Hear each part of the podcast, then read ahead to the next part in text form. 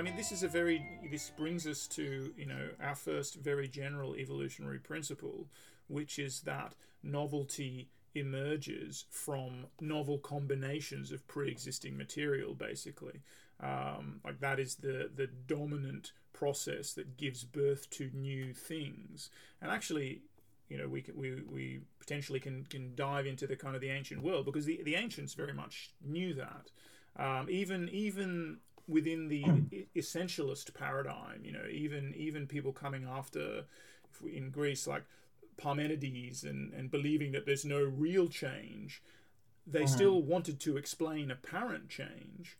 Um, and yeah. one of the ways of doing that was saying, okay, well, the, the ultimate constituents never change, but they are arranged in different ways, and that's how we get new things. And hey, that kind of sounds a lot like, you know, the way we still think about the world in the sense yeah. of, you know, at the and I hate these terms like fundamental or whatever, but at some level of description, the kind of level of description dealt with by so called fundamental physics, you know the constituents are all the same. And then at higher levels different arrangements of those constituents give birth to new things. And then we see that same evolutionary principle at every level. Combine two things in a novel way at any given level you, you'll create a new thing. Combine enough things at a particular level in a complex enough way and you'll create a new fucking level.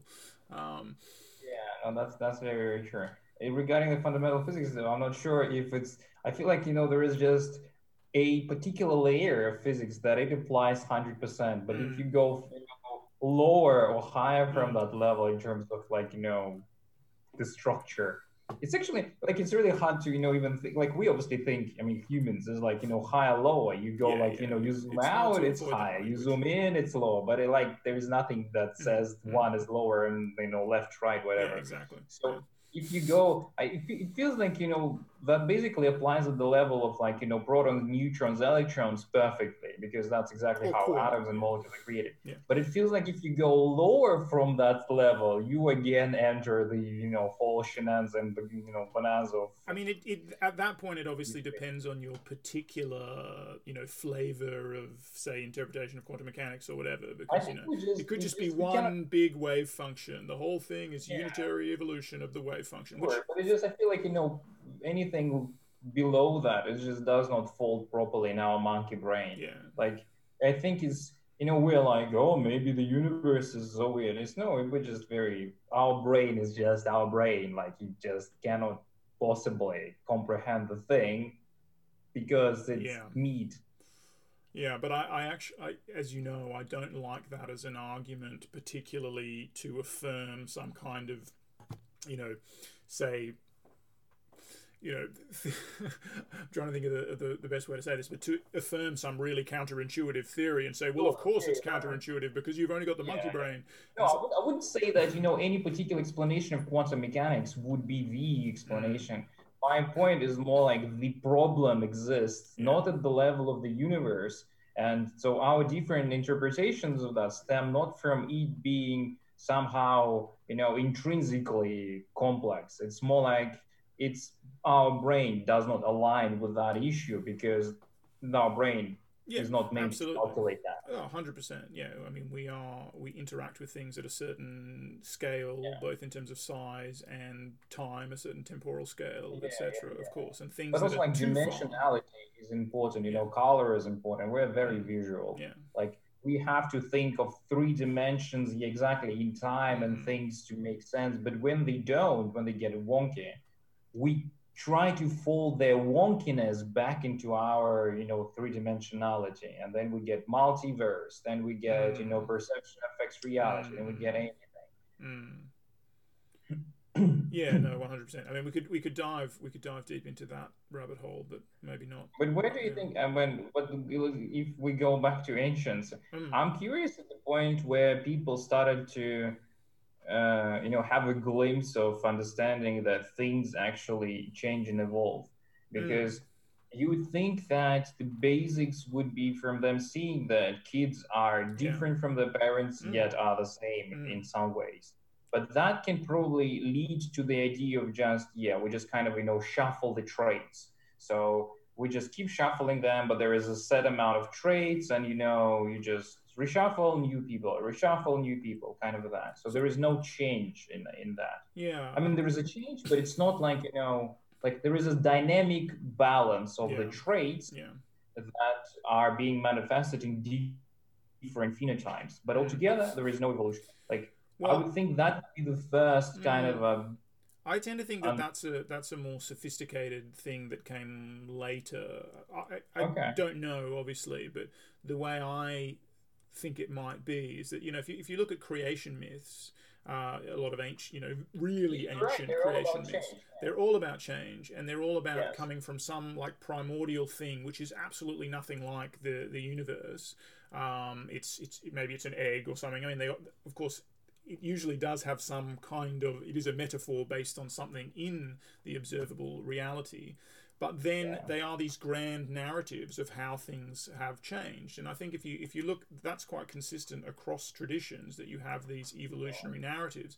And then i think you get to a more i think you probably get to you know the so-called axial revolution. And again maybe it, it predates all of that and stuff but it starts to be talked about and then written down in that period where you start getting thinkers who are more what I would think of as kind of essentialists, you know, who start like Parmenides would be a classic example, and then obviously, you know, Plato and etc., who start to think of things in terms of abstract categories and how the change that we see is more like apparent change, and we're fooled into thinking that there is change, but underneath that lies something, you know, stable and basically perfect, you know, ordered in some very, you know, timeless fashion. So I think that comes as a, as a secondary consequence of like abstract, so-called second order thinking, and I think that it, that at least emerges in sort of preserved texts and traditions Yeah. in the millennium before Jesus, right? So it seems Maybe to me to be they were they, those guys, they were just living in a somewhat stable world. Mm. Like you know, their Yeah. worlds once created, they were reasonably stable. You know, you have a bronze sword, you have a bronze sword. You know, just you pass it to you and you know your kid, and if it's not nicked, it functions right for another hundred Yeah. years. So there is like there is really no change in you know many things. The way we do things in that time is just the same over and over. Well, and what- so that would definitely create a sense of stability. Mm. And when you see cycles of nature repeating themselves Mhm. and you're living in a stable environment, then probably yes.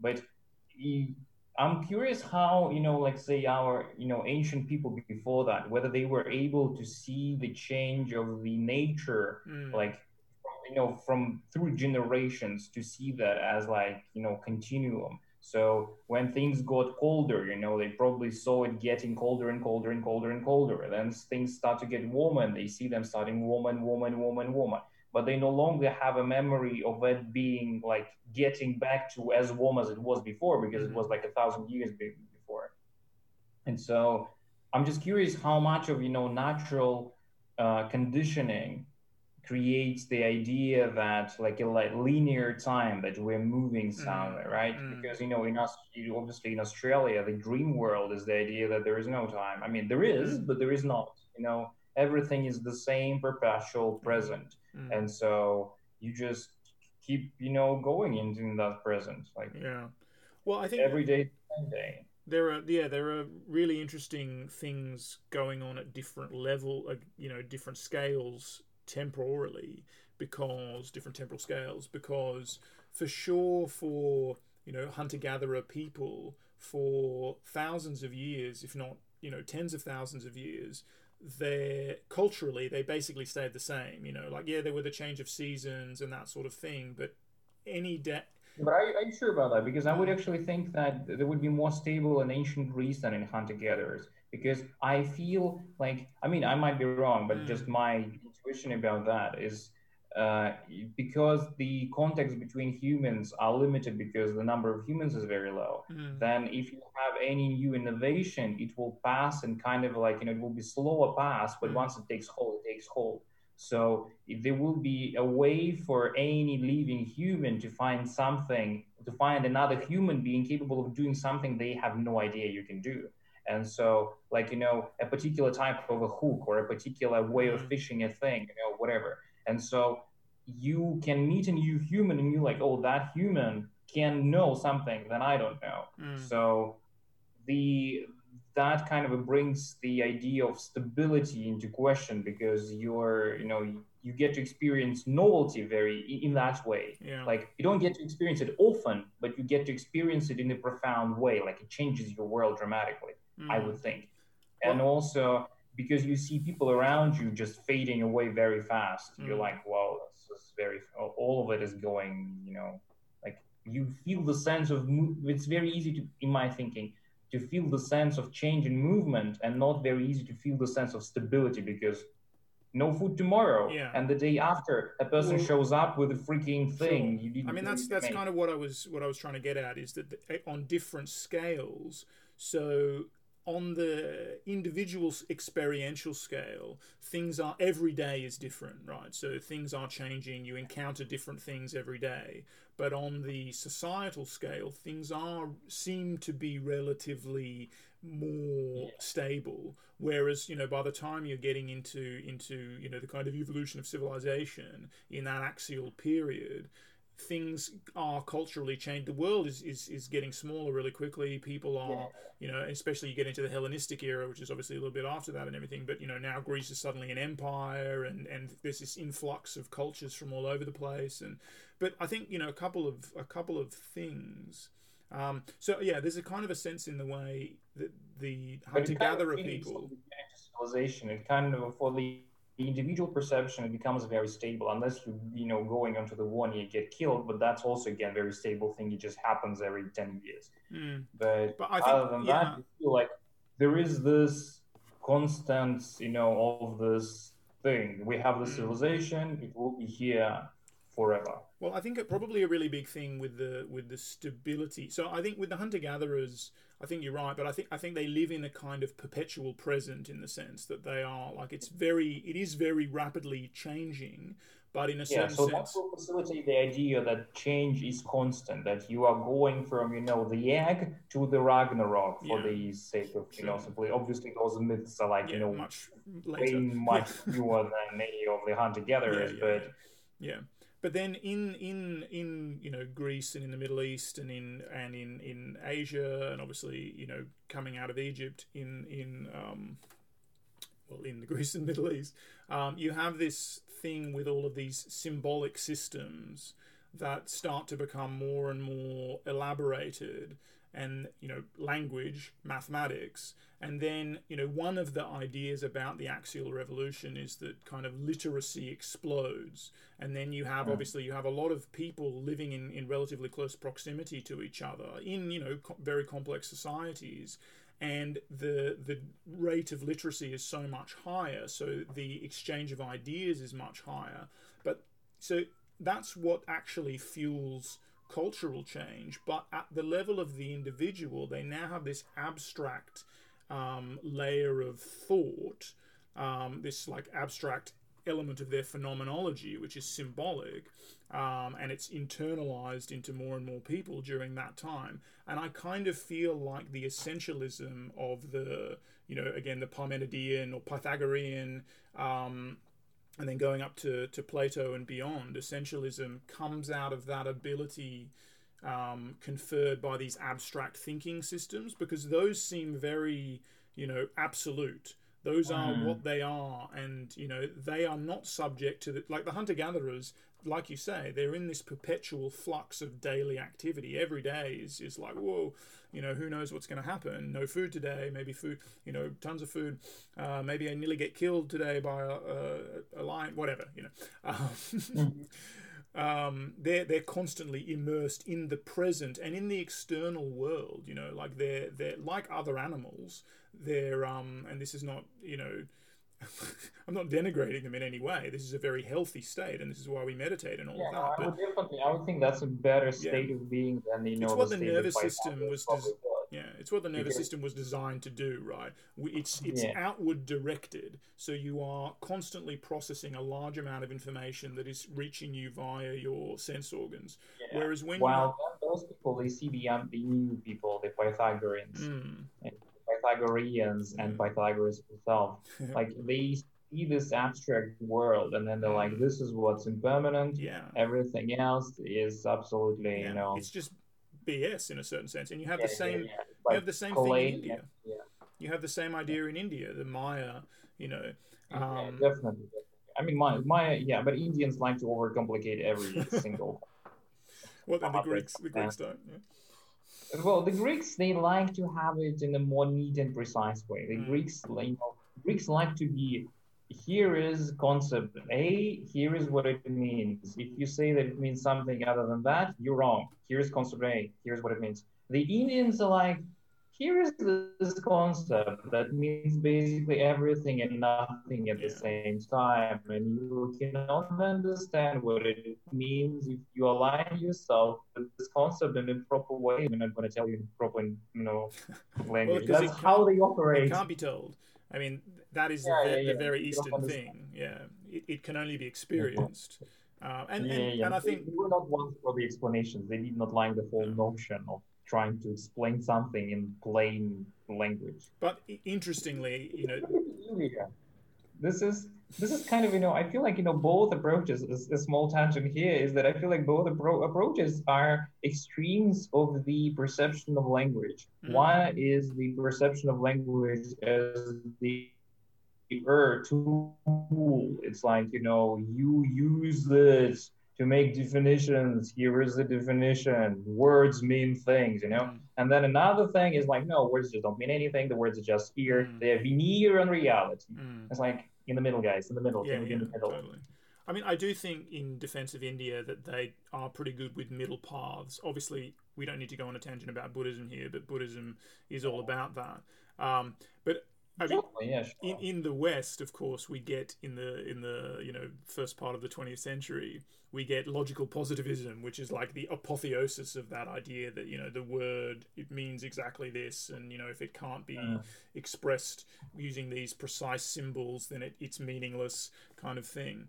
Um, Uh, yeah, but absolutely. But yeah, so I think I think what I've been interested to to try and and you know understand and and uh, there's a lot more uh, you know study that I need to do, but it is exactly this like evolutionism and essentialism as kind of antithetical ways of seeing the world, um, and obviously the middle path is is the best here. Like you don't want you know But- yeah, they're not, but yeah, they're because in, in the actual reality, they're not antithetical by the yeah you know, exactly yeah. sheer fact that they coexist Mm. and they coexist. They clearly, like reality, you know, integrates them into one thing. yeah. But yeah, um, Well, yeah, I mean, yeah, they are they're kind of logical antitheses, antitheses. Um, yeah, yeah, yeah. But I'm yeah, exactly. But you have- because you- clearly there are some essential things that you can abstract out of the happenings, out of events, and they Mhm. will repeat themselves in one way or another. Like you can have phenomena A, phenomena B. They're not connected, but they have the same underlying reasoning behind them. mm, yeah. Um, Well, I think I think if you, if you look at Parmenides and Heraclitus, who are kind of the the you know the the two, you can take them as the representatives of those two traditions. You know, Parmenides is kind of arch essentialist, nothing ever changes. Um, Heraclitus is arch evolutionist, everything is in flux. They're Yeah. both really smart, really wise dudes who are completely fucking right. You know, and that's that's the thing. Like we need to be comfortable with that paradox.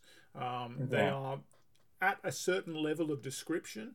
They're both, you know, they both have a lot to teach us, I suppose. Still, Yeah, yeah, yeah. Like we need to be mindful of the fact that any our paradox that seems to be, you know, a paradox of our thinking is a paradox of our thinking. Like if if it seems to be that way and reality, you know, reconciles those things without even, you know, a wink, then yeah, sure, they are actually reconcilable yeah, like i think a lot of you know a lot of thinking and a lot of scientific thinking goes astray when people forget that they are people that they you know they get so engaged and so connected with their with their thoughts and ideas that they don't see that it's the you know material organ that produces those thoughts. Mm. and material organ has its limitations. So thinking that oh this oh oh this is how it all works but it doesn't connect here so there has to be like fundamental issue there.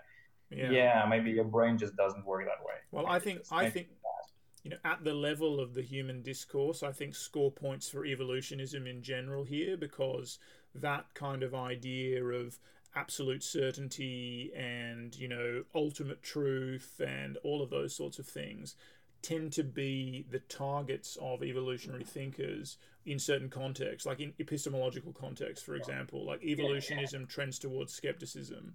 Um, totally, yeah. But at the same time, you know, like there are a lot of uh, a lot of those issues with thinking. They are not implicit. You know, you need to make them implicit like you would see people arguing about it and if you reading a scientific paper about their disagreements you don't even see that there is this level of which humans exist. You mm. see the level of ideas they engage with. Yeah. and then just because of the way it is presented to you you can even be tricked into seeing a problem. It's like this hard problem of consciousness mm. you know? This issue. And you know are people you know conscious or not? It's like like the whole hundred years worth of scientific writing is you know just based on the illusion that we can solve it within our own heads by thinking about it. Mm. like maybe this is just a problem. Maybe we just cannot think it you know? Maybe we just or we don't have the tools yet to think about it. Like no no there is a fun there is a so the panpsychism or this if we answer it this way it's this yeah. if we answer it that way it's that like well, come on people again evolutionary thinking about the origins of concepts can deconvolute these deep philosophical sure. problems like yeah, no, that sure. problem doesn't exist if you don't have dualism really um, yeah. And even I mean that problem just does not exist. Period. It just does not exist sure. because we have human. We are humans. We're here. We're conscious without anybody actually doubting that. And well, yeah, but know, that's we, separate from the hard the hard problem, obviously. But yeah. um, but I think what you know an interesting thing is that even when you have you have monistic philosophical schools, they tend to be, you know, they are in a certain sense anti-dualist because it's either mind first, you know, it's either idealism, like yeah. mentalist monism, or it's matter or physicalism, you know, physicalist monism.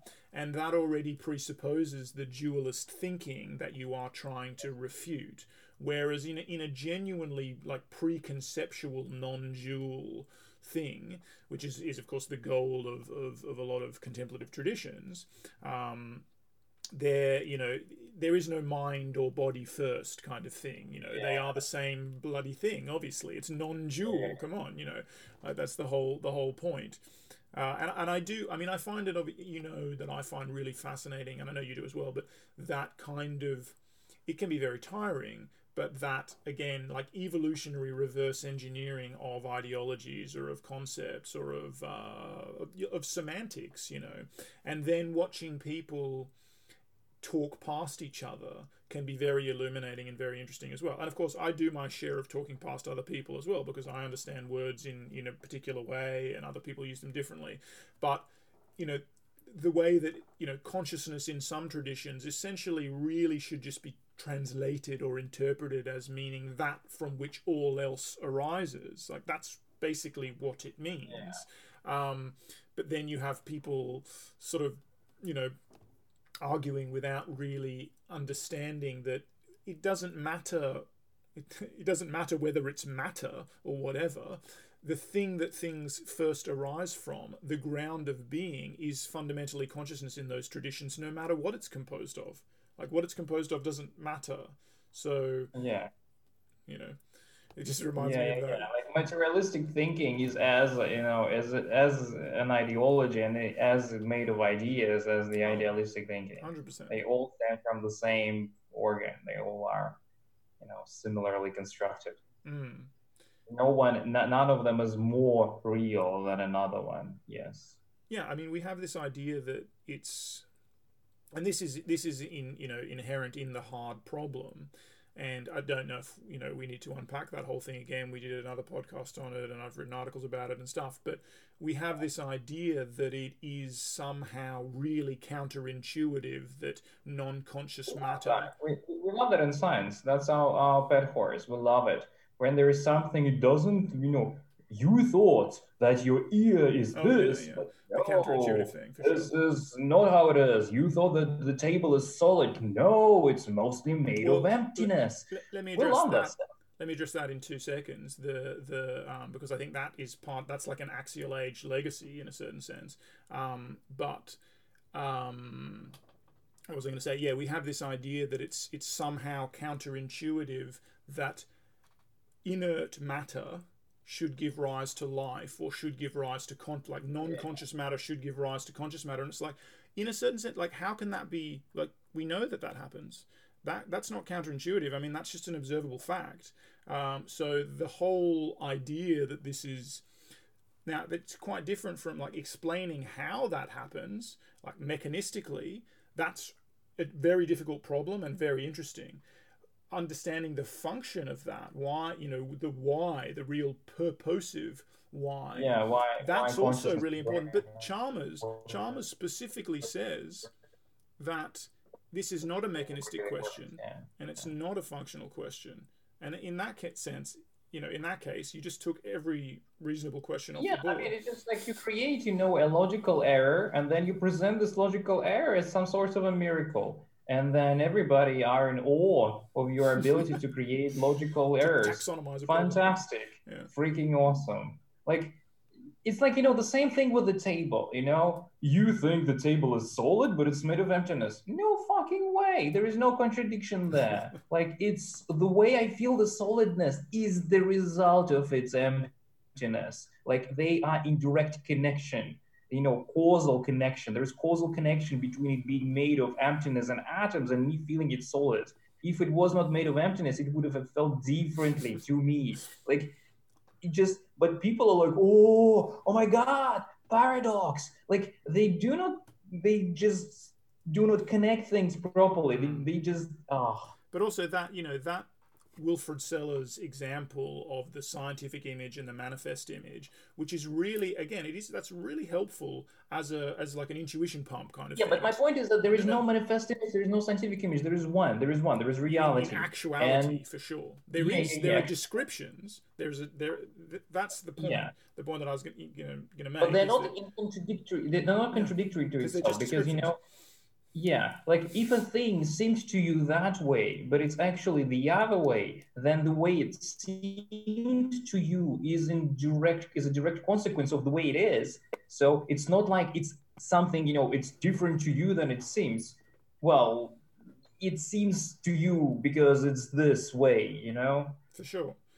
But i think the philosophy like the the the example of the different images as levels of description is still an important anal- analytical oh, tool. Oh, totally. one of the misunderstandings of that precise you know example and of of Sellars' philosophy is that he understood that the scientific image grew out of the manifest image. You know people have put these as these you know completely opposed things as and and they liken the scientific image with truth with a capital T and the manifest image with illusion. Um, but it's like no Sellars actually was a, you know a conventionalist of a sort and realized that the scientific image is just more human convention it's just more levels of description. Yeah, um, yeah, yeah, well, he was a Kantian, I suppose. Like he understood Kant well enough to know, um, you know, we're talking noumenal, phenomenal, but the scientific and manifest images are both parts of f- a kind of phenomenal reality.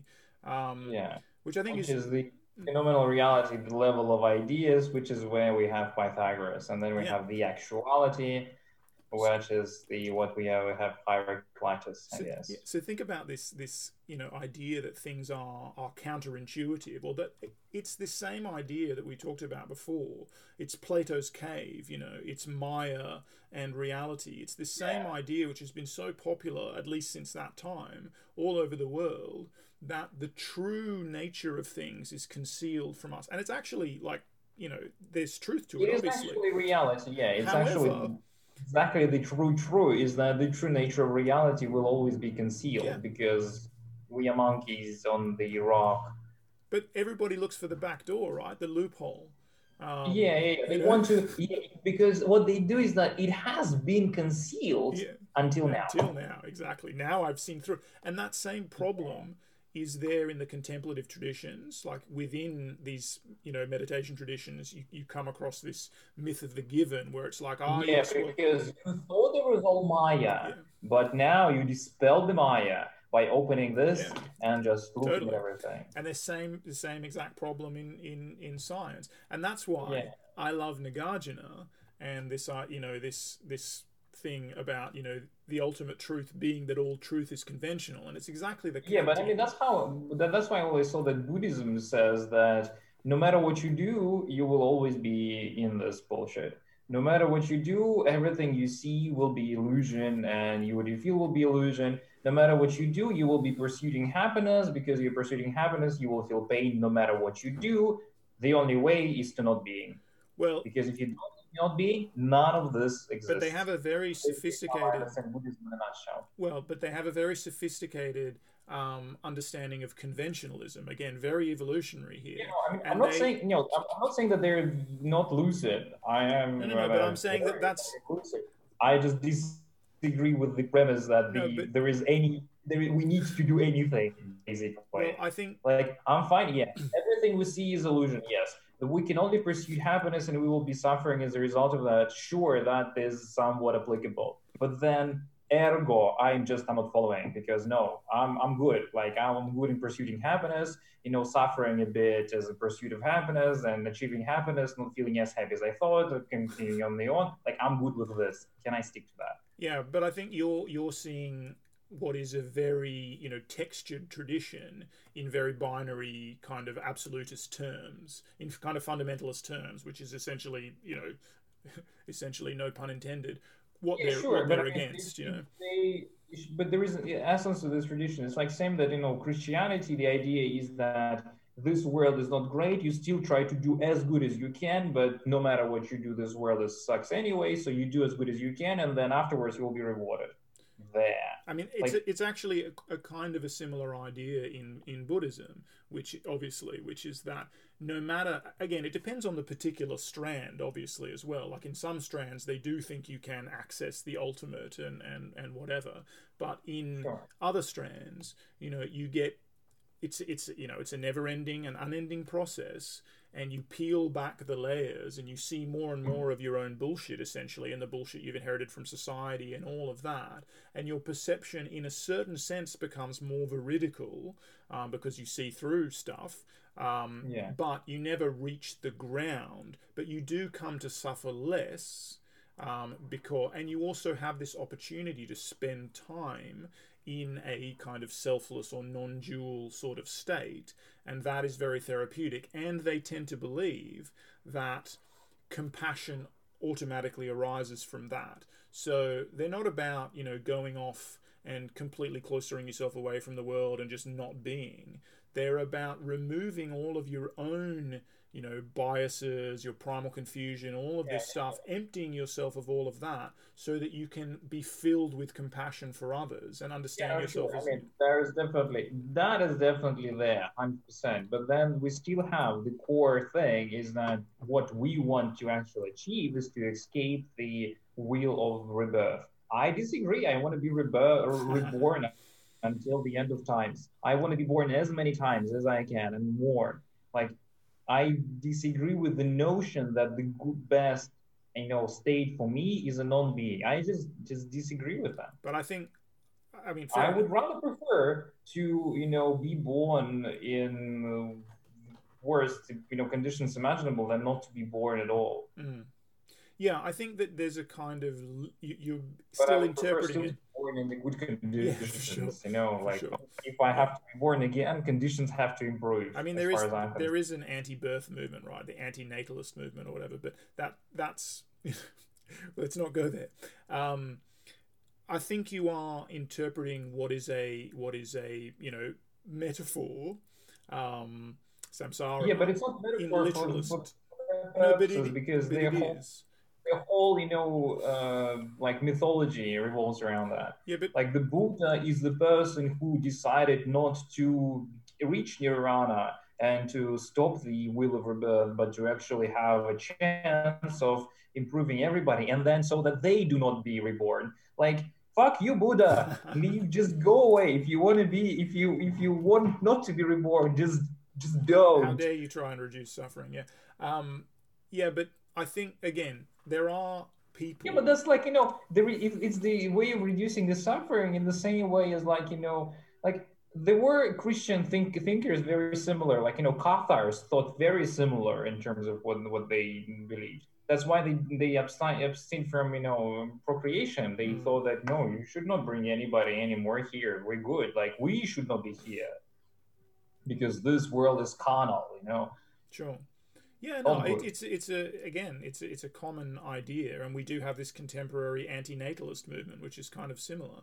But yeah. I think that that again, I see, you know, Buddhism in a in in a in a deep sense as an anti-literalist, a skeptical tradition, and so those metaphors are, I mean, it's it's mythology, right? And I think that yeah. That many Buddhists, many Buddhist philosophers have understood that as mythology, have understood it as metaphor. So I think we, we always have a problem in all of these traditions when literalism takes over at any point, and that's the same in every single religious yeah, tradition. Claim uh, we know what is mythology, what's not within the religious movement, and like if you have some core premises of that movement of that tradition, I'm not sure how much you can claim that it's not them. I mean, I obviously you know agree in in practice, but in in essence, if you have a tradition that states here are our things, then how much you can claim that it's not them? Because Buddhism clearly claims that the only way for us to stop the suffering is to, you know, stop the wheel of rebirth. But I think, like, as, as, I say, I mean, we're not going to get to the bottom of this. I think it's been in, that has been interpreted very, very differently within the very diverse Buddhist tradition. You know, as soon as we say something like, and it's hard not to get into this, especially as Westerners, but as soon as we say something like Buddhism says X, it's like, yeah, but you know, a whole heap of other people within Buddhism who are very, you know, influential yeah, and important sure. thinkers have said why. You know, so yeah, it's a very sure. diverse tradition. You can do the same, but basically, you can do the same dance with pretty much any, you know, uh, tradition. You can do the same with Christianity and say that actually, you know, Christianity removed from its fundamentalist, you know, ideas.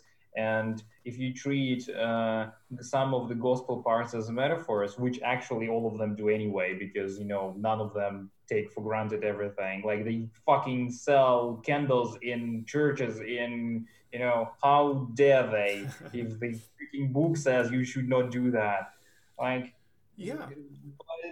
I mean, I'm I'm I'm completely with you. I mean, you know very well that I have I'm a fan of, of the the idea of the perennial philosophy. And by the way, I wish people would stop fucking straw manning Huxley. He didn't say that all religions were the same. He said they had a highest common principle. It's quite a different thing. Um, everybody yeah. everybody likes to straw man him there, but it's like no. Yeah, but I mean, once you, when you need to pass tests you know, you get this. You get to what did Huxley thought about all religions? They are the same. They are different. They are this. they, they are all this. Yeah. yeah.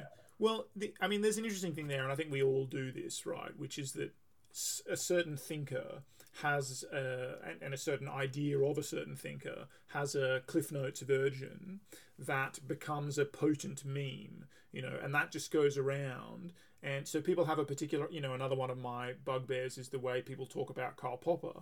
And, you know, Popper himself did him, you know, did himself no favors in, in this regard. But people think of, you know, the sum total of, of being a Popperian as being a falsificationist or something like that. And it's like, no.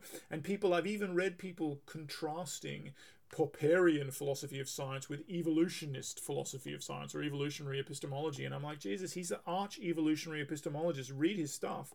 Um, anyway, but yeah, Huxley is always straw manned people people will say things like, you know, it is absolutely true that the, these religions are all very similar in their, you know, there's a mystical tradition in every religion, which is pretty much seems like it's the same thing almost, you know. But we're not we're not like Huxley.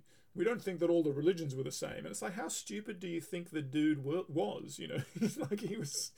Yeah, but he's that's the common thing. Most people think they like they don't they never make that assumption implicit, but they always think of their own thinking as vastly superior to everybody else's thinking, or actually to their under, simplistic yeah. understanding of everybody else's thinking. Because obviously they're not privy to their thoughts, they're not privy to the complexity of their thoughts, and they don't want to make themselves, yeah. you know, privy to that. But you'd only have to read they, the introduction to the perennial philosophy, the book, the yeah, perennial philosophy. See, no, but they not.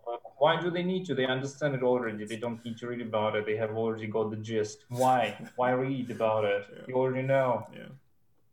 Oh, fuck them.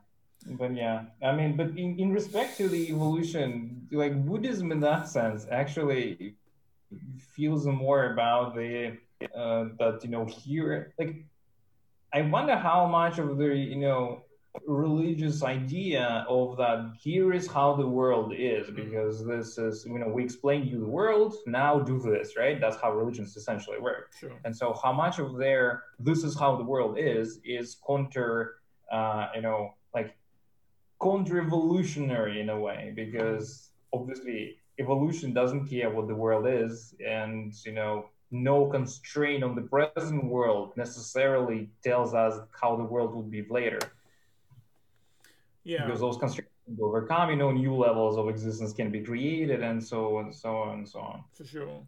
I mean, I think that the. I'm not sure if I entirely follow what you're saying, but I think that the. Well, my, what I'm following, what, I guess what I'm trying to get at, I didn't get at that. What I'm trying to get at is that how uh, first of all, you know, what facilitated is that just the natural change of human thinking that, you know, allowed us to get to understanding that, you know, whatever, evolution, for the sake of argument, would eat, eat, right? Here it is. But, or whether there is some way of thinking that we as humanity get closer and closer, which mimics the way things actually sure. are. Okay. Yeah. And that, you know, yeah some of the religions are basically stating they will be on that trajectory, right? So yeah. you have to go through that in order to get to be like, oh, actually everything flows. Yeah, I mean, there's a bunch of things I, I want to say to that, um, and I think it is all. Again, I will see it all through very evolutionary um, concepts, of course. So I'll say one one as an aside. I will say that you know Charles Sanders Peirce considered truth to be the you know the unreachable endpoint of the um, you know critical exchange between rational people, blah blah blah, people doing their best to discover the truth would eventually converge on it in some sense, right? So it's like an omega point, but it's never reachable, which I think is important here, um, because I don't think it's con.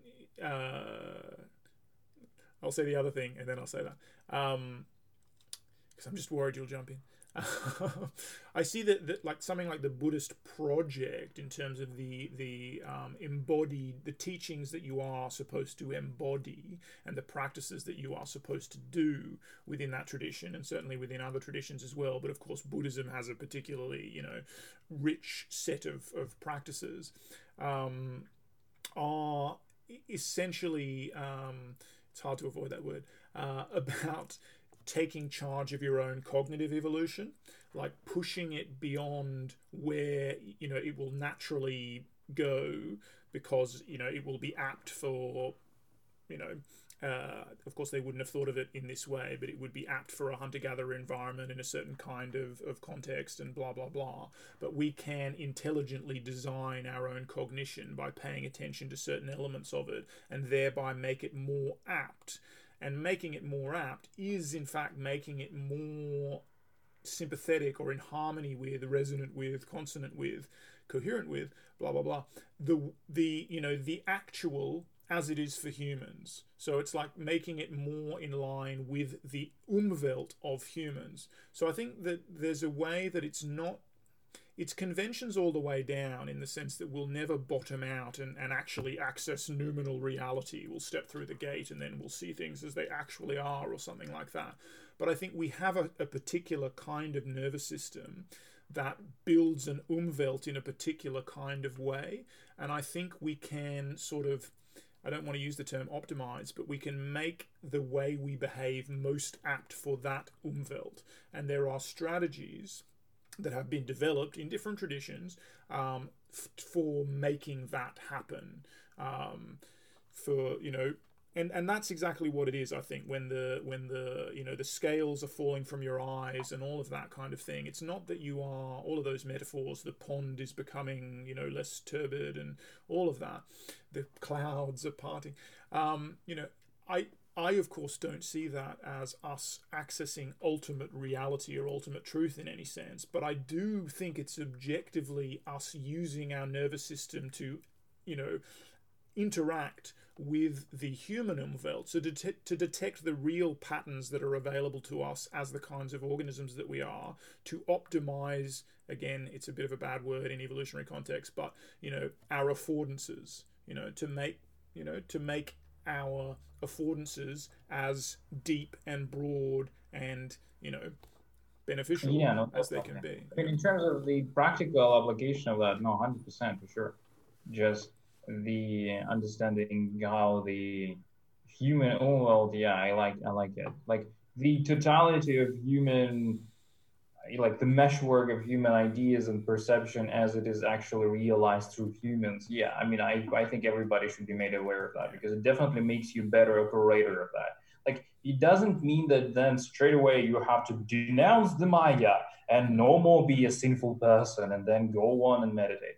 Like you be you will be better a better sinner if you understand how it works. Sure. That's why you know i like so many i feel people in the tech now industry and business they like meditation because it makes them better. It makes them better at being the crooks they are you know and sure sure. it works.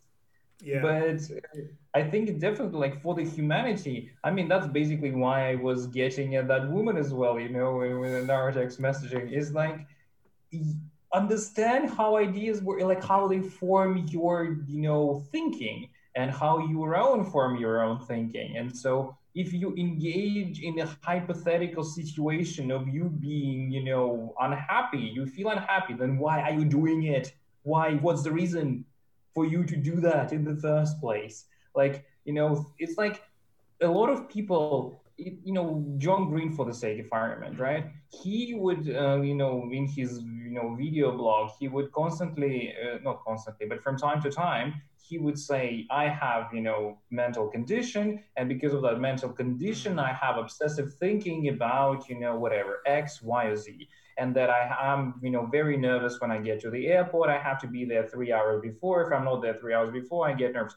And it's like I totally understand how it feels to be that. I've been in situations where I felt exactly like that, you know, like the panic that you're kind of a world of the, you know, connections all crumble and then just chaos. Like, sure, I understand. But the point is, that any single human, I believe, unless they are like, I don't know, heavily medicated on the drugs that just stabilize their homeostasis up to the point where it's absolutely immovable, that they can get out of this by understanding how it works, how those loop works, by observing them and by getting disattached to them. But when they get a chance to label it as like, here is what I am, this is just how I am, there is no way out then because this is how they are. Like, you know, now the brain has to maintain that in order to maintain them. And so now brain is tasked with constantly creating those loops because this is what you are. Mm.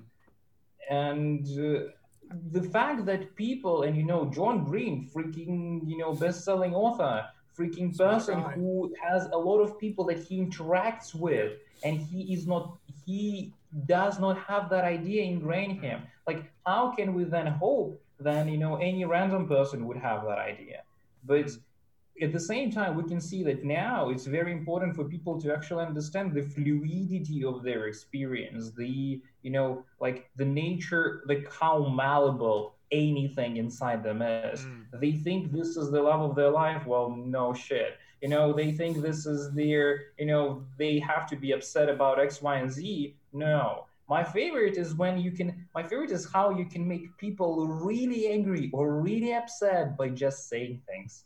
Like, yeah. How is this possible? But it's not just like you don't even have to attack them. Okay, I can understand, you know, that how there is some sort of a you know advantage in being able to get upset if somebody tells you that you suck mm. i can see how that is a beneficial trait you in do, some situations it can make world better right yeah. but there is definitely zero gain in me saying i like eating dead dead bodies of dead people and somebody getting upset about that like there is no gain in that mm. because it did not happen. There was no level at which that was reality. There was no level at which the person thought it was reality, you know? They did not believe that I'm saying the truth, yet they still got upset because of the imagery of their head. Like there is no there is it's not beneficial trait. And the people that they did not rec- don't recognize it, they stand by it. They're like, but you said an awful thing. Like, no, you made it awful. I did not I said words. The awful thing happened in your cognition. Yeah. I mean, there's a lot of things I want to say in response to all of that. I think you had a really nice articulation in there um, when you were talking about John Green and and you know, uh, you know, poor John, but the things arising. Yeah, I love John Green. yeah, is awesome. Great. I just I personally yeah. hope that he will feel better. My my intention is not to denigrate him. I want him to feel better. Yeah. I think you had a nice articulation in different words of, of what anatman or anatta, you know, the Buddhist doctrine of not self really is is all about, or at least that's the way that I like to see it as a kind of a, a, an inactive soteriological directive, which is to see through. And I mean, it, it has a metaphysical component to it, obviously, which is that there is no essential self you know it's this process that you can interact with and and and by basically by looking at it um, and seeing that it is not an essential fixed immovable timeless you know self with a capital s uh, you can then you know change it for the better essentially it becomes malleable as soon as you realize that it's not fixed um, yeah. and really as soon as you you realize that your agency can affect this process. And i think that's where we get into a lot of problems with some of the extrapolations of the of the not self idea and everything is that there is there is volition and agency involved in attending to your cognitive processes in such a way that you can improve them. Um, yeah. so you can't then go from there to say that really there's no such thing as agency. But you know the other thing one of the first things you said and now i can't even remember what yeah, you yeah. The necessary caveat to that is that nobody implies that it will be miraculously changed as soon as you understand it. Yeah. And some things take much more time to change than others. Yeah. Like if you're being, you know, addicted to a particular behavior, when you understand that this addiction is not, you know, whatever, you know, physical, whatever the word we need to use, like it's not you know, yeah. unchangeable. I would say intrinsic or essential. Yeah, it's yeah, not. Yeah, yeah, You will still, it can still some time before you can do something totally. about it or anything. You know, you have compulsive thinking. It will take time to yeah. get out of it. Sustained practice. But, yeah, yeah, yeah. And some things are easier than others, but all of them of that, all phenomena that are, you know, just thought, I, you know, based only, they are all malleable. Yeah, I mean the the irony is when back back to the agency thing, you know that dead horse that I love to flog. Um, the irony is that in order to um, you know level up your agency, uh, you need to apply your agency in a sustained manner. Um, so you will you will become a more effective agent if you see through those um, you know the illusion of the intrinsic or essential self uh, but in order to actually enact that understanding, you need to, you know, there is a sustained application of your agency, or dare I say, your will, um, in order to in order to actually make that achievement. Uh, you know. but human evolution says anything that I'm, I'm sure that in like you know x number of centuries all humans will be on the same page in this respect mm. because you know previously nobody could speak then only some people could speak. Mm. Now, you know, we have every every human, you know, unless they are, I don't know, Mowgli children or something is sufficiently wrong with them, right? All of them can speak a language. Most of people can read and write now, mm. and it hasn't been true, you know, for hundred years even ago. Like the we will just all be on the same page. But I feel this idea just needs to find a proper vehicle because at the moment we are very into i mean we have always been into appearances even though i would say this actually fluctuated a lot like mm. you know mm. if you're a christian you're in the middle ages you're less into appearance than you are into thinking about your sins that are not appearance right mm. so even though you obviously think about them how they appear to others because they are judging you if you're a sinner or not so we're obviously being, you know, about appearance. But right now, in this day and age, we are very about appearance. Mm. We are all about appearance. You know, we are healthy. You know, fitness. How do I look? You know, all of this. So While what's happening in your brain? Oh no, that's all yours. We don't get to say anything about what's happening in your mm. brain. You tell us. Mm. You tell us how you feel. Yeah. And we will be we will agree with how you feel because you decide how you feel but you don't get to decide you decide how you feel but you don't because somehow it's been decided for you before you were born but then somehow you decide like well, it's again, just the fact that it's just so paradoxical but nobody even pokes a finger at it and nobody you know keeps being questioning like hey guys do you think modern world interpretation of people's you know psyche is you know a bit wrong in many ways? No, no, okay. Again, I mean, there's a bunch of a bunch of stuff I want to say. Like, I think it's it's really interesting how uh, we talked earlier about the, you know, the axial age and and second order thinking and how possibly that's linked to the um, origins of essentialism. It's it's really interesting how so soon after the origins of those belief systems, you have the counter traditions. Like again, I see Buddhism as a counter tradition, and I see, you know, in a certain sense, Heraclitus is the counter to. Buddhism is definitely um, counter tradition Hinduism. And so we, we've had we've had those sorts of, of, of traditions around for you know two and a half plus thousand years, and I I agree that uh, I think they're becoming more, obviously, you know, famously, they're, they're more in vogue now than, than they ever have been, um, at least in the Western world. Um, I think one of the really important things about having the right vehicle, which you mentioned, is that we shouldn't bring those sorts of systems of belief and those practices into trivial conflict with with cherished ideas like free will, which are cornerstones of our civilization, um, we don't needlessly bring them into conflict because, you know, I mean, obviously we could do the next hour on free will and we won't, but um, generally speaking, I believe we have. We have, but we, you, know, it needs to be done yeah. over and over and over again. Um, but you know, moving moving on from that for a second, because the last thing also is that you know one of the things because you were talking about the difference between appearance and and then people kind of claiming this um, obviously they have first person access but they kind of claim an absolute or um, oh, what's the what's the I mean it's it's again it's the myth of the given but like I could not be mistaken about the contents of my yeah, mind my state idea. yeah I understand my state really yeah. well now. and we yes. and we we you know this idea again of course Buddhism is all about this but just as people become more educated about cognitive science, we can see that you know your your ability to, and again this relates to the second order thinking and everything, but your ability to introspect is secondary to your ability to extra, you know, to exospect, to you know, to attend to the world outside you.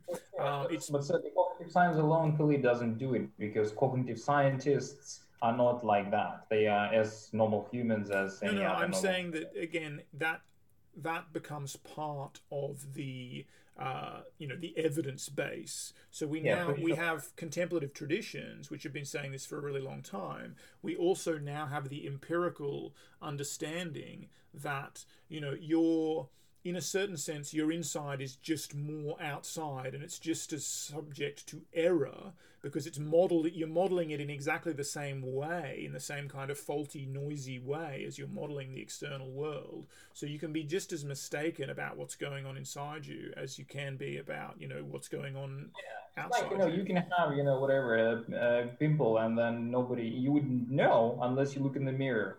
And we don't have a mirror for the consciousness you know? We don't. We just feel it.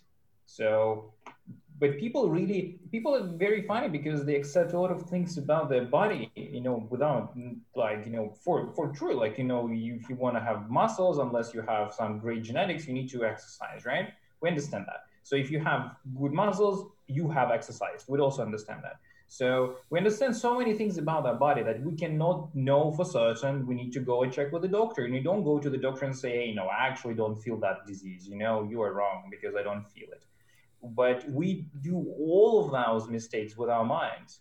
We assess that, first of all, all people are in the same state in respect to their mind states and how good are they at thinking. We're all the same. Some people are clever, but we don't really know what the clever is. It's just when they say something that is funny, it's clever.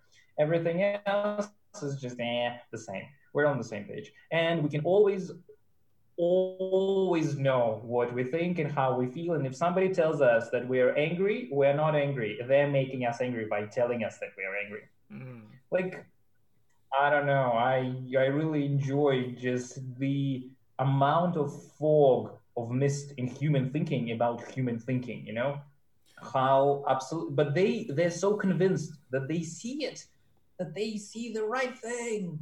And when you come there, you be like, no, you don't see a thing. Nobody sees a thing. It's all very misty but it's definitely not the way you think it is. They're like no but i feel it.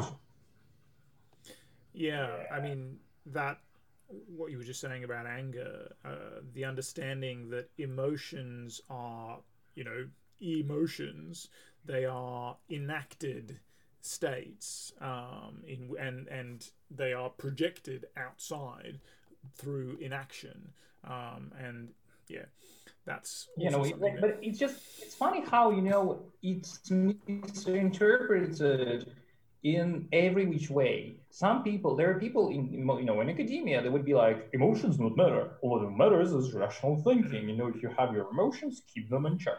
Like, awesome, nice idea, very very helpful. You clearly were not emotional when you were telling me that. yeah, absolutely. Yeah. And then there are people who are like, my emotions matter. I feel it. And like, yeah, but stop feeling it. Why don't you just stop feeling that emotion? If it's troubling you, just fucking stop it. It's possible. It's not possible, maybe not easy. It's not not instantly, but yeah.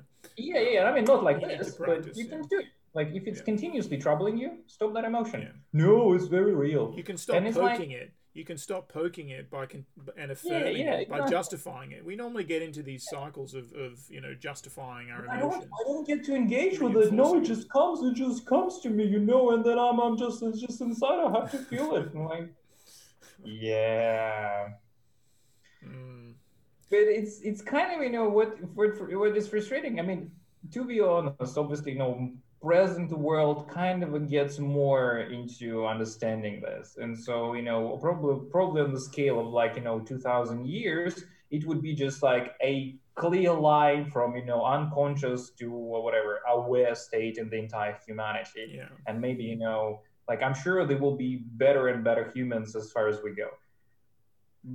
But in present day it's very peculiar how there is this certainty that in whatever like the mind state is you know whatever you feel and it's like real you know you get to decide you know what you are by just feeling what you are.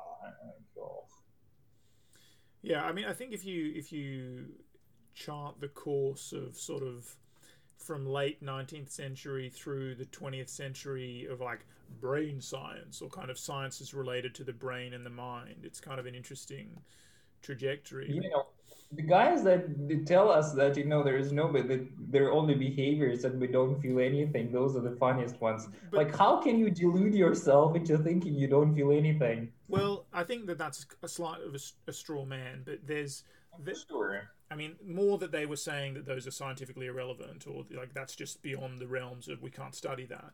That and that behaviorism is to some degree a reaction against the, you know, briefly psychoanalysis had this this big flowering and and it you know was extremely in vogue and and you know as far as sciences of the mind were concerned, it was becoming this dominant thing, and then behaviorism was kind of a reaction against that because because re- reproducibility and all of those things, because in a certain sense, there is a deeply, um, I mean, ironically, unpopperian in the you know purely falsificationist sense um, element to sort of psychoanalytic theories and um, obviously Freud, but also Jung and, and blah blah blah. And they also were too interested in things, and especially Jung went that way, but too interested in things which were anathema to the scientific mainstream. You know, it's like, oh, we're just getting out of that interest in, you know, ritual and myth and, and all of that kind of stuff. And all of this sounds basically they wouldn't have used this term, but all of this is like woo woo. You know, we can't we can't have that in the academy. So there's kind of a big reaction to that, which you know is. And there is definitely a lot of just yeah, science definitely suffered a lot by rejecting the uh, everything that is in any esoteric tradition. Mm. because they like this is really peculiar. I mean, but very telling at the same time about the way science worked in 20th 20th century. It's not that you are like, hey guys. I mean, some basically what you do with Buddhism, right? What you do with Buddhism is like, I don't like one, two, three, one, two, three. I'm not relevant Therefore, like you know, whatever. From four to twenty, this is where I like mm. it. But they are like, you know, we don't like one, two, three. So therefore, everything from one to twenty goes into the bin because there's clearly no no merit in any of that. Well, I think but that's yeah. Yeah. I was going to say, I think I think that's the legacy of the, and we have definitely talked about this at length on podcasts previously, but that's the legacy of the reactionary history of science as a philosophical movement. You know, yeah. like it it was but, very, necessary. but also very elitist. Like you know, we understand. Yeah, yeah. we don't need totally. to understand your bullshit because we here are very we, serious. We have the true, true for sure. About things. Yeah, you have just talked to your whatever, but we. Well, they, they they broke away from you know the the hegemony of the of the church, but they inherited the worst aspects of that literalist yeah, philosophy yeah. and that you know we have the the main line to the ultimate truth kind of in, in, respect to mind it's kind of um, interesting that this is such a neglected aspect because you know people were I mean, oh, first of all, people were experiencing mind from the time immemorial. You know, they were experiencing emotions. We have words for those emotions. We have words for so many things that are purely concepts of the mind and we have understood that they are totally within the mind also from like you know time immemorial. So there were you know i don't remember who was that aristotle or whatever the fuck galen or whatever some of them who was like there are you know the if you have more lymph you are a funny guy or blood you know whatever phlegmatic or sanguinic whatever. Yeah blood sign sanguine mm-hmm. so if you have blood more of the blood you are a funny guy if you're more of the phlegm, you are more like, yeah. Like we had that. As in, you know, people thought that here is the quality of the mind and here is the material, you know, basis for that. But probably that also kind of, you know, set that in stone in in some way because then you are saying you are you know sanguinic you know you are no more you cannot be the other thing mm. you are that so, but it, that at least kind of brings it into the study in the form that people can study. And the, in the Middle Ages, you know, people were trying to study all of those things like ad nauseum. You know, they would have different ideas about why different things feel a certain way. But then at some point, 19th century, something like, you know, whatever, enlightenment, whatever, I would crap on enlightenment because it was not very enlightening starting from enlightenment, I feel like it's just gone. It's like this whole bogus thing. No, only that we can see things are outside. We study them.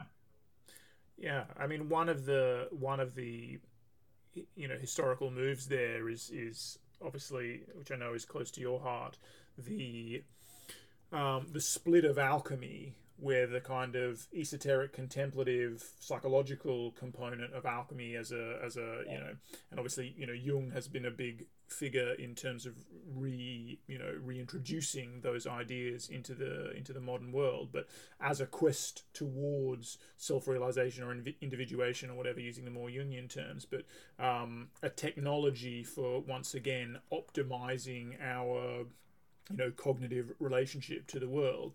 And then that split away from the more you know wet material scientific side of alchemy which you know went on and became chemistry. Um, and then all of that just kind of got you know thrown away because it's too soft. I think back to the 20th century um, I mean, I think that again, the reactionary legacy of science and its need to break away from the church and all of that is a huge thing. But in the in the twentieth century, you also have this physics envy thing, um, which is you know is not unique to the twentieth century. Obviously, it certainly goes back at least to Newton. Um, but this we don't want to be a soft science thing. Uh, we want to be hard, and so everything has to be as precise as possible. And again, I think behaviorism is is an attempt to have a you know really rigorous science of the mind, which you know, in order to do that, we have to cut the mind out, kind of thing, which is quite funny. Yeah, um. But and, and I don't have a problem with that. Like I don't have a problem with the behaviorist research agenda and all of that. I have a problem with it being elevated to some kind of philosophical maxim, like you can't have those other things, yeah. can't be in the room. You know, we can't talk about that. Or, but I do think that now because we have a much we have much more mature brain sciences um, we we have seen obviously famously in the last couple of decades that real resurgence in interest in consciousness and and you know altered states research and all of that kind of stuff the neuroscience of mindfulness the neuroscience of psychedelic states and everything and we are kind of as you know everybody keeps saying but we are in a kind of renaissance now for mind science um, sure. which is what cognitive science is that, yeah. yeah and i think i think I that that's like science can borrow the way of like arts approach different vogues in them you know if you're if you do, if you're doing arts, yeah, at one point you're putting you know pointillism, you're doing just dots, mm. but nobody tells you this is it. This is where we stop. Yeah, we fucking do the dots from now on till the 40th century, you know, after. Like, no, somebody else comes and like fuck you dots, I'll be doing this, and then everybody's like, yeah, this is now what we do. This is what we do now in science no in science every paradigm if you at least in 20th century right in 20th mm. century specifically mm. because obviously the science that we talk about basically is the product of the post like you know nine like post 19th century yeah. like post like lord Kelvinish right yeah i mean or even post newton even post 50s yeah. like you know yeah. the peer review papers publication that kind of thing but still the way it functions is like i mean it, it feels like it's almost it has you know there is a definitely you need to have a childish childlike brain to engage in that because you know you need to be curious you need to there is like a lot of childlike behaviors that a scientist has to have. But then it feels like they also have another childlike behaviors. First of all being absolutely certain that you are 100% true and 100% correct. Second of all is all like you know the piecing contest and all of that like it's just funny it's funny how this enterprise seems to be borrowing on the subconscious traits that are connected with the traits that are championed. Yeah. And they are just implicitly present, you know. They're like, this is how we do things, you know. Well, if you don't agree with the scientific paradigm, you are a pariah. You're not seeing as, oh, maybe he has something to say. Maybe we just, maybe he's onto something. No, he will be like, no matter what you say, if you go against the dominant scientific paradigm, you are fucking heretic. Well, I think. Why is it? Well, I, I, I could give a, a, an attempt at answering why. Again, I'm just going to say the same thing. This will be the third time I say it, but it's a reactionary tradition from the beginning. But it also has something that art doesn't have. I mean, another thing that art doesn't have, which is that criticism is this really deeply enshrined and very functional part of the way science works, which is a good thing, right? But actually, a way of looking at it would be contrasting Popper and Kuhn and their different views of, of the role of dogma in scientific practice. So, Popper is an idealist, and Popper says that dogma is anathema. which sounds kind of dogmatic. Uh, he actually was quite a dogmatic person, but in his philosophy, he's like, no, there's no place for dogma at all. That's awful. Scientists should never be dogmatic. They dogma should always number be. one. Yeah, dogma, Dogma number number one, one, no no dogma. dogma. Yeah. they should, you know, they should be open to criticism, and they, sh- you know, like criticism should be this open. He, he's big on his openness. You know, the open society is one of his big books, right? Well, Um, you would love open science then. Yeah. Um, but Kuhn, on the other hand, um, you know, who's often described as more of a sociologist. So if like Popper is the idealist, this is how like normative philosophy, this is how we should do science, and this is this is what a fully functioning, well-oiled scientific machine looks like, kind of thing. And basically, like this is how the process works on aggregate. That's Popper. Kuhn is more like, you know, what are scientists actually doing? Um, and he thinks that dogma actually is functional within the scientific context because he thinks it's really important that people are dogmatic so that they're strong enough in their criticisms, basically. Um, and that, you know, it's kind of that even though this isn't a Kuhnian term to my knowledge, but it's like extraordinary claims require extraordinary evidence kind of dogma. It's like Sure. most you know most people who go against the dominant paradigm are loons, and we should criticize them. We should be very dogmatic in our defense of the dominant paradigm because the vast majority of people who go against it are cranks.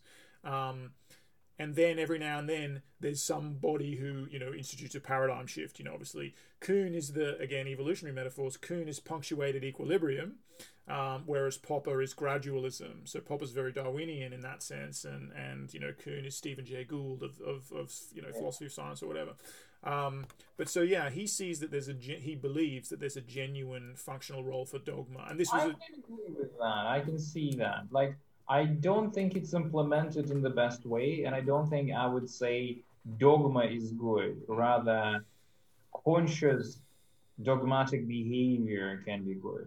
Like, you need to be conscious Mm. of what you think as a dogma and why you think that as a dogma, so that you can actually, you know, uh, distance yourself from it once you sh- once you see that it no longer stands. but then you're like- already you're already then in popper's court i think Yeah, yeah, but exactly, but it Yeah. but it has not, but it should not be the dogma. I mean, I would give you like you know, in- as an example from my experience is that when I first saw like you know saw Brian in Oxford, I came to his lecture because I was like, no, you're full of shit. I I know you're full of shit. Like Yeah. I know that Komodo dragons are venomous because of bacteria. I read about that. And I'm gonna go there and listen to your bullshit and be not convinced. This was my, you know, exactly my like impetus. And I came out of this lecture being, no, actually, the other guys are wrong. You are actually the right person. Mm. Like, Yeah, yeah, and I mean because one of the things that happens in that sort of circumstance is that you you think you have these ideas that the person hasn't considered or hasn't properly Yeah. addressed, and then a good scientist has already has knows his area a lot better than you do because it's not your exactly, area. yeah. and Like, has I, I knew shit about venoms with that time. I had no idea. And so me thinking that I'm like, I know what I'm, yeah, of course, that's was exactly that. Yeah. But the issue is that, you know, when people don't do that, they cling to their dogmas. Mm. And, you know, they will, in science, we see that they actually really like to cling to their dogmas. Yeah. Like the freaking, you know, that experiment with the thinking and the free will. Oh my mm. God, how Ben- long Benjamin will it take Libet, yeah. humans to stop just whatever? Is it lemon? What's Libet, the guy? Benjamin Libet. Yeah, that. Yeah, yeah. Oh. Let, let's not go there right now. I think, but an an interesting thing that really is revealed here about that Popper versus Kuhn thing is, in its sense, how much of an idealist Popper really is. Because, of course, he would say that you should be as strong in your criticisms as possible, right? But at the Yeah. same time, you should be ready to give them up as soon as a stronger criticism, you know, comes along. And it's like, yeah. the thing is, I mean, that's very, very abstract because in order to be really strong in your criticisms, you often need to be kind of emotionally and, you know, all of you need to be really engaged with the idea or But that, I would think I would think that can be trained. I would think, I think it can be this is for sure. it seems to me like a trainable behavior. I mean, I definitely trained myself to be better in that exact behavior. So you can still be really, you know, you can still argue really powerfully. You just need to be mindful of where you're coming from. And then once the argument presents to you, like you have to be honest with yourself, you know, because the best arguing is the honest arguing. Yeah. And so, if you argue and you honestly believe you're right, and you have an honest understanding of where you're coming from, then when an argument pre- is presented to you that goes against it, you then see how it disconnects, and then dishonest way would be to ignore it, but honest way is to integrate it and see if you can still hold the position. But that how can you turn that argument against them? And if you cannot, then you have to restructure your understanding. Yeah, and you can you can always say like, okay, right now I don't have an answer for that. I'm going to go away and Yeah. think about it. I think that it, this Yeah. this ties in really well to the the idea of of you know seeing through the essential self or or whatever, because you should be able to be and be comfortable with being. A, you know, in different states, kind of being a different person or having a different persona in different Yeah. circumstances. So often that But you also have to allow realization, yourself to evolve. Like you Yeah. have to allow for the possibility that the future you yeah, is a different you, which is obvious fact of life, Yeah. but we don't take it for granted. but also, also, yeah, I mean, exactly that. And you should. It may be the case that you are arguing so vociferously in the moment that you will not, you know, be able to fully take in the counter argument. I mean, if you're at all open, the argument might stump you, but you might not admit in that precise moment that oh shit i've just been beaten or whatever fine i mean Yeah. it'd be great if you could do that but even if you can't you should be able to reflect after the fact and then you know when you've had a good time to consider it instead of just rationalizing your own position you should be able to really hold that new idea for you um, in a in a more balanced way and and you know accept that it even if it's not right because again that's part of the popperian framework of course is that nothing is right just some criticisms are better than others. Even or some ideas are better than others and you know um, even if you don't have to then you know jump across and take that new thing. You just say okay that argument defeated all of my arguments. I either need hmm. new arguments which can defeat that argument or i will accept that provisionally as the best well basically i will accept that provisionally as the best argument available to me right now but i'm going to go and look for some better arguments because that's Yeah, it's, yeah, it's yeah, the unending process. It's the Yeah, like a lot of people are doing exactly this mistake. They think that they are they are they feel or they argue as if the judge the you know the judge will be on right after we stop we stop arguing. Like as soon as we are we Mm. done with this, there will be a judgment call, Yeah, and yeah. then the winner will be the There'll be absolute winner vote. forever and ever and ever. yeah Huh? there'll be a vote i mean that's the the, the fallacy Yeah, of that But they, of the debate. Not just there will be a vote, but they will be, you know, the final vote. Yeah. It will be set after this. Mm. And this is kind of also, you know, a wrong way to approach it. But the emotions, I think, are more like more important. Is that people, you know, they just. I mean, first of all, they're not really aware of the emotional states, but then they also take them for, you know, for what they they ask. Like if if they feel unhappy, right? They don't. If like you know, you say something that contradicts with my you know belief system like some in, in some profound way that would upset my belief system then i would naturally feel upset about that and then their you know reaction is that oh i feel upset therefore you know i need to find a way to not be upset. I need to find like you know this you know state of upset is bad. While the you know actual what's actually happening is that you had a rigid system that got disassembled because of that. You have depression because of your brain because you the system got disassembled. And so that's the natural cause of it. Now you need to spend time to building more system and then you will feel good when the more the new system is built like that's exactly how it works and but so there's a really there's a really interesting corollary to that which is that if you voluntarily um, allow the system to be disassembled, it feels good in a certain sense. Like when you have, there, there's something inherently rewarding about s- noise resolving into signal. So if you if you yeah because yeah yeah no but that's that's when you build a new system when Yeah, you sure, disassemble yeah. it it feels not good it feels confusing that's why people don't like confusion but then when you are going into the next step of lucidity that's where you assembled it and then you are flushed with whatever dopamine or not you are flushed with it yeah, but the, the fascinating thing is that that can happen in the moment, right? Like the old Yeah. model gets updated constantly, Yeah. obviously, um, and I mean it's just one of those great experiences in you know attention transforming reality, um, which is that which obviously for you know open monitoring meditation and those sorts of things but just listening to a piece of music is a is a is a great example.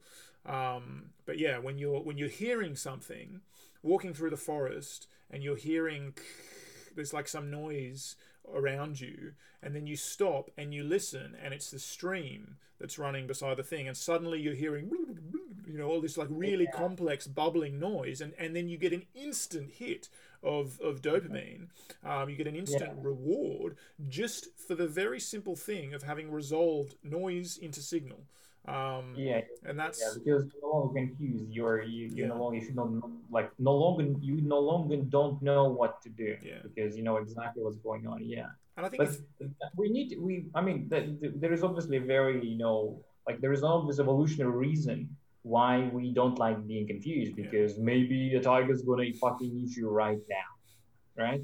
But we as humans and now we need to teach our kids and ourselves how to be absolutely comfortable with being confused. Like for most people you know if especially if it's something social right? So if uh, they they are alone at home it's night and they just had you know whatever a day, you know a night out. And now they are being slightly unhappy about the way they interacted with those people they feel the need to immediately resolve that confusion. Mm. They would feel the need to be like, you know, oh, hey, you know, like to chat with those people and just check where the connections stand now mm. to be able to be like, oh, okay, it's fine, or no, I have to do something about it. They mm. cannot be just like, eh, whatever. Like, it's impossible because that confusion is just so strong that it forces certain behavior. Yeah. And when you're arguing with people like that, you would see that as soon as they start getting uncomfortable in the you know like they cannot tread with certainty on the topic they get visibly unhappy. They get like you can see how they're unhappy. And what is really upsetting to me personally in this is that people treat is that it's their right to be upset there. Well no it's not their right to be upset. They are in control of their emotional state. I'm in control of my emotional state. We are having a conversation. If they choose to have a certain emotional state in that conversation, it justifies any emotional state that I will choose in that conversation. So, yeah, I mean, I think I think there's two things. The the thing that people, the thing that it would be ideal for people to appreciate is just how up how updating your model feels good in a certain sense. So like learning yeah. in general feels good, especially you know I mean it's very um, immediate when it's a perceptual like a, a, a, sensory stimulus and you pay attention to it because you are you are clearly getting a more accurate representation of it by updating your model in that sense and that just feels good like getting good information, it can be a little bit more difficult to tell whether it's good information or just someone is, is presenting a strong argument for a bad information, um, which is, of course, very prevalent in the world. But updating your model feels good, basically. The other yeah, thing, but that's though, that's why all the conspiracy theory things, I guess, hook up people. Yeah, but just well, we can get to that in a sec. But to push back on your other thing, um, I do think that in relationships, if you can diffuse emotional tension rapidly, that's a good thing. Um, of course, but relationships are about emotions. Yeah. You know, relationships oh, sure. are not about the conversation yeah. or anything. They are about emotional well-being of the participants yeah. of the relationship. But I, so I do think the like never sleep on an argument kind of thing in a you know in a relate in in a marriage or or whatever is is pretty much good advice in the sense that you should try to bring things into a state of you know relatively tolerable equilibrium um, as as as rapidly as possible which i don't mean necessarily like bending over backwards and conceding and things because that doesn't do that. That doesn't actually resolve things. Bottling up things and and you know suppressing your emotions all of that that's not what i'm talking about. But if you can resolve an argument then better to do that, you know, in the moment rather than allow sure. people to, at the same to, time, you know, you, you want your, you know, partner in the relationship to be better for themselves in general, then you want them to be more robust than they are. No matter how robust they are, you still want them to be more robust. Sure. And if they feel really unhappy about a certain topic, then if there is a way to continue with that topic and then therefore increase their endurance by making them stay in that topic despite their discomfort and to show them they actually can withstand it much longer than they thought yeah. then it's beneficial for the relationship as well. Yeah. I mean I, I agree just with the caveat that obviously it's a very you know situation specific yeah i mean um, i wouldn't make any yeah. rule that would yeah, be like this. It's not like you know 20 rules for life rule number 13 it's more like you know on a case to case basis of course and you need to understand you know where there is you know perceived discomfort whereas there's actual discomfort and how far can you mm. go with each person because you know people are very different. And some people they will act as if they are absolutely losing themselves but they are not actually. You can go much further with you know with them in conversations you know that they thought or they present and some others some people are quite the opposite for sure. And i think generally uh, uh you know creating or like narrowing comfort zones and you know a thing i've said to you about you know particular people in the past but like putting yourself in a position where you are not accountable to others or not challenged by others because you have some kind of really strong you know defensive mechanism that makes people not want to challenge you essentially that's really bad for you. It's i mean it's bad for your relationships in general but it's extremely bad for you personally as well. Let's get on the conspiracy theory thing for really quickly and then we'll and then we'll call it i think.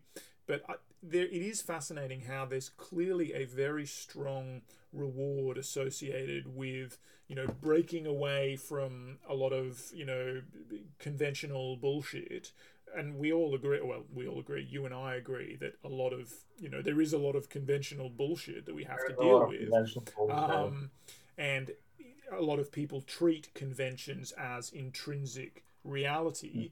whereas you know i mean we may differ slightly on on the words we would use to describe convention of course. Bless you. Um, you. you know, in my vocabulary, conventions are real, they're important, they're functional. They can also be bullshit and they can be malfunctioning and, and, and all of that kind of stuff. But whatever they are, they are not intrinsic elements of reality. Um, they are constructed. And so yeah. there's there's clearly a big because we're all kind of under pressure from that. I think everybody has some set of conventions that they feel are bullshit, um, and everybody has some desire to break away some of the time. You know, we're frustrated with norms and strictures and all of these sorts of things. Um, yeah, there's something very liberating, and it is literally liberating. You liberate yourself from a set of conventions around a particular issue and then you know you they they often have as we know truthers will have very you know complex rationalizations for another point of view which may indeed be based on some you know somewhat accurate information in the sense that they're usually there's a perfect like a perfection fallacy a fallacy of perfection going on and they have cherry picked what is actually bad about a certain thing, like the the actual conspiracies that are in fact part of our societies, or the actual problems with vaccines or or whatever it is, because you know nothing's perfect, and they've cherry picked a bit of you know more or less accurate data on the pitfalls, the flaws in a particular thing, and then they've built an entire system of arguments on top of that, which obviously goes well beyond the the accurate and legitimate data, but in some sense that veneer of truth or authenticity or whatever enables them to really jump off in a big way and get that big thing for you know they get to be liberated and they get to become the us. They get to become the i mean they get to indulge in both sides of the in group out group thing, right? They yeah. get to say, I'm not part of the in group because that's the conspirators, and that's why I am not, my life's not working out in X, Y, and Z way, and all that kind of thing. So they get to have the big bad faith argument, which is that I'm not responsible, it's that group, and I never had a chance because I'm not a reptiloid or whatever the fuck. But then they then they also get to be on the other side of the in group out group thing, which is like, well, I am in the elect few who really know. I'm not one of the sheeple. I really know what the truth is. So again, they get to have the, whatever the blue pill or the red pill. I keep forgetting yeah, which is yeah. the right one. yeah, me too. Yeah. So I think it's a fascinating. It is a really a fascinating phenomenon. But in terms of noise getting into like you know the feeling of the assembling of reality, that thing definitely fulfills that function because you know, like you know when you you have you've seen the you know whatever the trails of the planes right in the sky. You've seen them. They were part of your reality and they were like yeah whatever things in the sky. And then suddenly tells you somebody that they are in fact not just random they're chemtrails connected with this mega conspiracy over there. You're like yeah and then suddenly this you know this noisy piece of reality that you never paid much attention to suddenly it connects in a very profound way with just your life and how you've been fucked up and how Yeah. everybody been Exactly. fucked up and they're like yes Yeah, it becomes Success. it becomes super salient because it's connected to something that is already salient Yeah. for you, which is the fact that your life is not going that well or whatever. I Yeah. wonder if there is there is some reliable antidote. If not, if if it's not just you know, like uh, types of human frequency, like you know, psychic phenotype, whatever, for the lack of a better Mm. word, because obviously biology is not there, right? We not we haven't described the psyche in any you know satisfaction satisfying way. Yeah, we're getting Like, there though. I mean, I think it's a legitimate. I think it's a legitimate term. Yeah. Yeah, so psychic phenotype, and there is some, you know, random distribution of psychic phenotypes. And some of those are just by virtue, it's not like, you know, you are being one. You are becoming one by through interacting with others. And so mm-hmm. they will just breed their diversity, right? And so you will have humans that will be naturally, you know, they against authorities and they would be, you know, against anybody who gives you any idea. They would be like, fuck you, you don't know anything. Then you have others that would believe everything. Then you have people who believe people who say things against authorities. Mhm. You know, so you believe different kind of authority. You believe like a rogue authority. And I'm just curious if there is a reliable way to prevent people from falling into pitfalls of believe in any sense of way, or at least as much as you can. Like because I mean you and I, we obviously believe a bunch of random stuff. And like, I'm sure we believe in a lot of things that are just absolutely wrong if you look at it from the 25th century perspective. Oh, totally. But as far as we can understand the world now, Yeah. we try to make our worldview as consistent with the best practice understanding of reality that we can have access to. Mm. So if we are presented with a you know explanation why believe A is better than believe B, we like okay, believe A seems makes sense, but we're not clinging to that believe A, right? So I wonder if you can foster this type of an approach into any human, I think so that kind of free them of being you know manipulated without them wanting to be manipulated. I think you can, but I think it's kind of a course of practice. So people kind of have to already want to do it. You know, they have to be Right. receptive. So that obviously, I, again, I think that meditation practices or meditation plus contemplation, whatever, those practices are designed to do that kind of thing. I also think that um, you know depth psychology is designed to do that kind of thing as well. You know, is designed to break these things apart and, and you know break these these complexes, these habitual patterns of, of thinking and being and etc. apart and kind of show people that there's you know not necessarily there's Sure, but nothing those are very intrinsic undergirding. practices. Yeah. They, you know, you cannot be just doing your, you know, psychology in if you're just a random person, Mm. but you can meditation if you're a random person. You know, Mm. ran- meditation is easily trainable. But I'm not sure if that will be like meditation itself does not seem to be enough. Like there seems to be certain set of uh, behaviors or you know, ways of thinking that would create that. Yeah. Well, I think I mean, I would like to believe there is, and I believe I would like to believe that we as humanity will soon stumble upon it. yeah, no, But I would would not. But I, I'm not entirely sure if you know all we see is just basically populations acting. Not, I mean, even like humanity at large acting itself out, and we are just you know too small, too tiny to understand our role. So you know maybe the truthers are like you know the meat gut Mm. and we are like the frontal lobe or whatever and we all are needed for the humanity to function you know in a proper way Yeah, no, I, I love that idea, like the, the ecosystem of, of humanity. Um, Yeah. Yeah. No, I think I think that that's totally right, and I think that that is the really good antidote to the kind of messianic or utopian view that one might have. You know, I will come up with the system that will correct everything. You know. Uh, yeah, no, I think that the the ecological view and even kind of the su- superorganism view, I guess, is, is what you're what you're saying.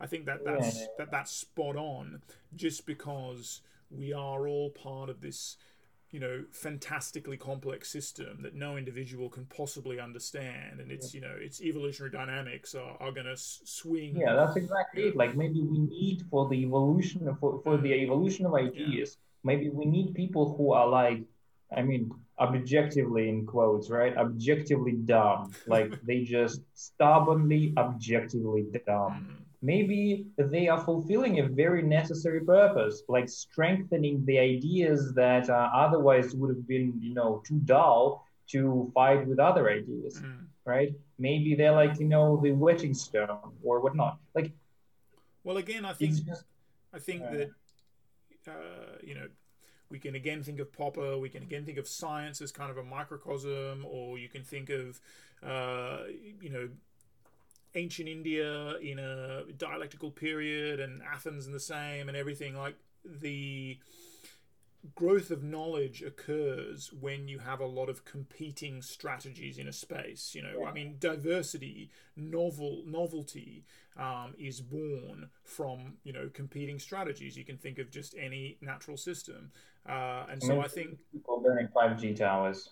yeah, yeah. I mean, there are obviously some strategies which are maladaptive and you know and are cheats and who don't contribute and, and all of that kind of stuff. But I do think exactly as you say that the dynamics of kind of you know human cultural evolution writ large now and especially as we as we move further and further towards being you know one community in some sense it's it's well beyond anybody's capacity to to model and, and understand but it But is we haven't even got in, even close to modeling it. yeah, like, yeah no, you know, yeah. it's it's very it's very peculiar when people say, yeah, biology, you know, has mapped its territory. Yeah, yeah.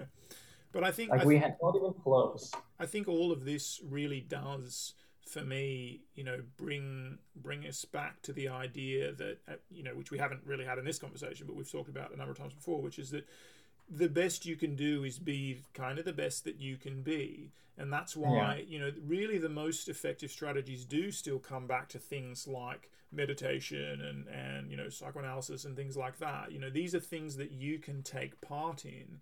You can understand yourself and you can peel back the layers and layers and layers and know that you'll never be perfect and all of that kind of stuff but you can improve yourself um, to the extent that that's possible from the situation that you are actually in um, and in a sense that's the best you can do and really again that's really deep in buddhism the idea it's like enactive enactivist ethics you know being the best you can be so that you go out into the world and kind of spread goodness in some way in the in the you know amongst your fellow humans Definitely, I definitely agree with that idea. But at the same time, maybe no matter what you do, you will be good for humanity. yeah well Yeah. yeah for sure Maybe maybe that's how it works. Like, you know, humanity has to be some sort of a amoral, right? yeah So it might be that, you know, people who kill children, in fact, save more children because they make more strict rules against them that then force other people not to, like, you know, I mean, obviously making this up, yeah yeah yeah and I'm not sure I, even you. believe that myself, but Well, as a yeah I mean, principle, it's like the idea that the pandemic will be good for us because what Yeah, we yeah. really need is we need a shock to the system and then that will help us to come together and all those sorts of things and then you know you like, can we really that. do that very easily with people who died 2,000 years ago.